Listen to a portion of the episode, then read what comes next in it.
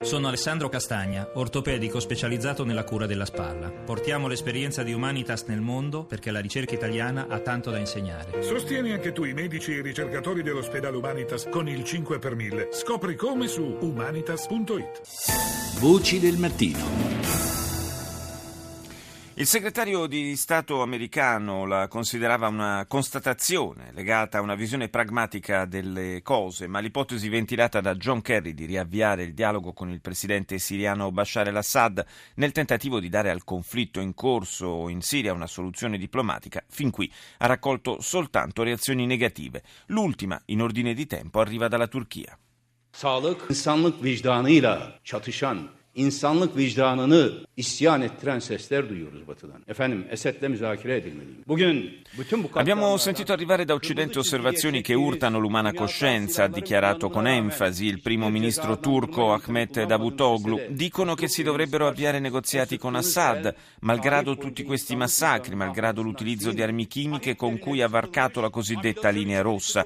Se ciò malgrado si vuole stringere la mano di Assad senza neppure punirlo, quella stretta di mano sarà ricordata nella storia. Non c'è differenza, ha concluso Davutoglu, fra stringere la mano di Assad o quella di Hitler, Saddam, Karadzic oppure Milosevic.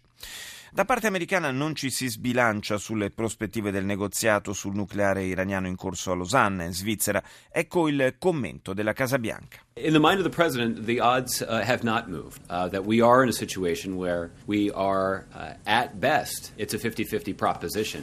Secondo il presidente, i motivi di disaccordo con Teheran non sono stati ancora rimossi, ha detto il portavoce dell'amministrazione Obama, Josh Earnest.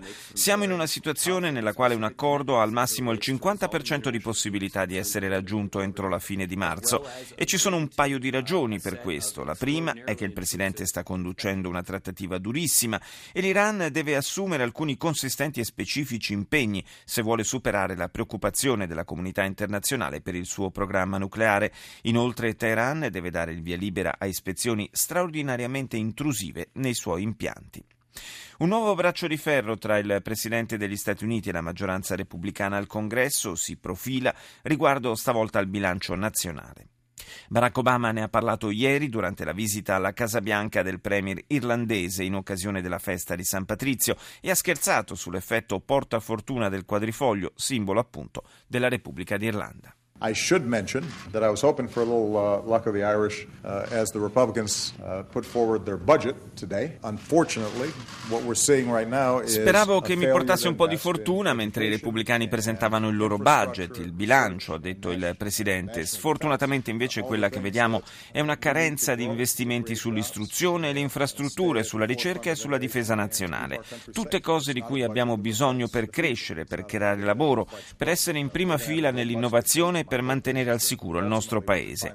Questo, ha concluso Obama, è un bilancio che non riflette il futuro, è un bilancio che non riflette la crescita. Avremo un confronto impegnativo e la mia speranza è che si possa trovare un compromesso.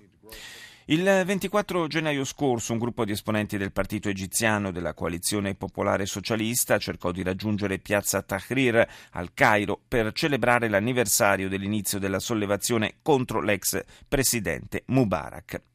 Una manifestazione composta e pacifica, di fronte alla quale però la polizia reagì in modo durissimo. Vennero esplosi anche diversi colpi di arma da fuoco, uno dei quali raggiunse e uccise la 32enne Shaima Sabag.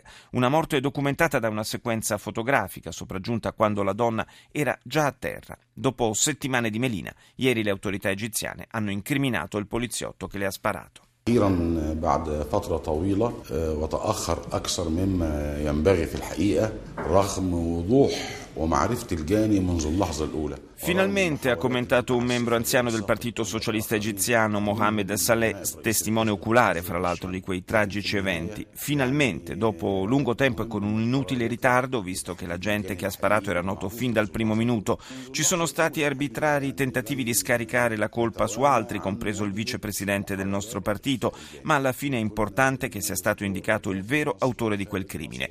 Ci siamo dovuti confrontare con ripetuti tentativi di nascondere il responsabile e con i depistaggi ai quali si sono prestati anche alcuni media egiziani, ha concluso Saleh, ma la campagna per la verità che abbiamo condotto in Egitto e all'estero ha dato i suoi frutti.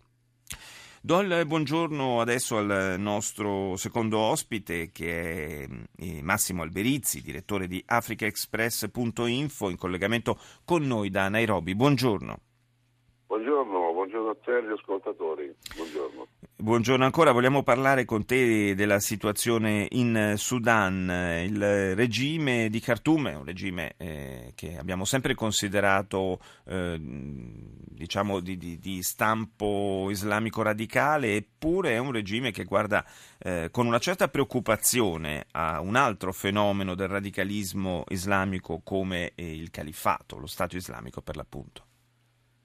Sì, perché è vero che il, il regime eh, sudanese, regime islamico, eh, non scordiamoci che un po' di anni fa eh, ospitava Bin Laden, i primi gruppi di Bin Laden sono nati proprio in Sudan sotto la protezione di questo regime che eh, governa, il presidente Bashir al governo dal 1989, il 30 giugno c'era stato un colpo di Stato con cui ha preso il potere, però nello stesso tempo è anche un produttore di petrolio, quindi teme eh, che eh, se eh, il califfato dovesse, dovesse, vincere, comunque dovrebbe porsi come, come, come, parte del governo, rischia di perdere gli introiti del, del petrolio. Eh, molto, la gran parte del petrolio sudanese finisce in Cina, tuttavia, eh, non in Occidente. Mm. Eh, però insomma queste sono grosse preoccupazioni.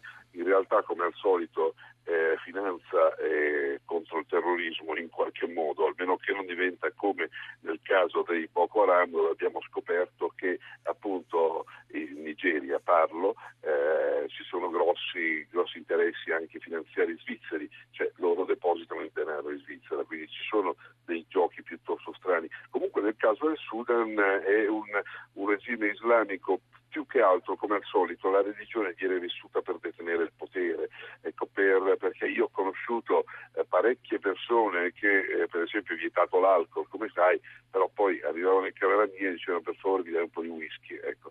quindi sai, c'è un po', addirittura io ho avuto del, uno dei miei autisti in Somalia, era un, un terrorista eh, che, che, è stato ucciso da un drone americano qualche anno fa, ecco, era un mio autista nel 1993 eh, durante la guerra e lui si, si, si, si, faceva dare tutte le sere una lattina di birra. Insomma. Ecco. Eh, d'altra parte abbiamo visto come anche in Europa molti di quelli che vengono poi reclutati nelle file del terrorismo o dell'estremismo di matrice islamica in realtà hanno un passato eh, di tutt'altra natura, spesso sono reclutati nelle prigioni, insomma non hanno certamente eh, le stimmate del, del martire islamico. Sì, dei santi, eh, ecco, eh, no, infatti infatti, e questo è vero. E questo adesso, infatti, in Sudan eh, la situazione è questa: insomma, sono un po' islamici, eh, radicali all'interno, ma non, uh, terror, non, appoggiano i terroristi che li minacciano di fatto, no? minacciano il governo